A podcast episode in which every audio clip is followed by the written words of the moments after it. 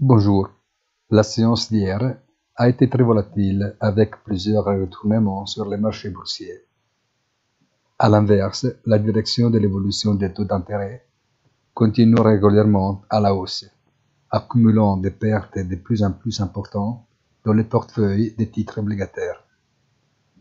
À l'heure actuelle, même les spreads de crédit ont accéléré et sont stables au-dessous des 5% ce qui s'ajoute à la forte hausse des taux à court terme.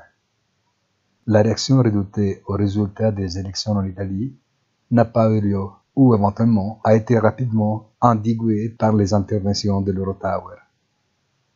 On remarque des problèmes généralisés sur les marchés d'échange, avec la livre sterling de plus en plus faible et l'yen sous surveillance spéciale, tandis que l'euro a mis au jour son minimum par rapport au dollar en glissant au-dessous de 95,50.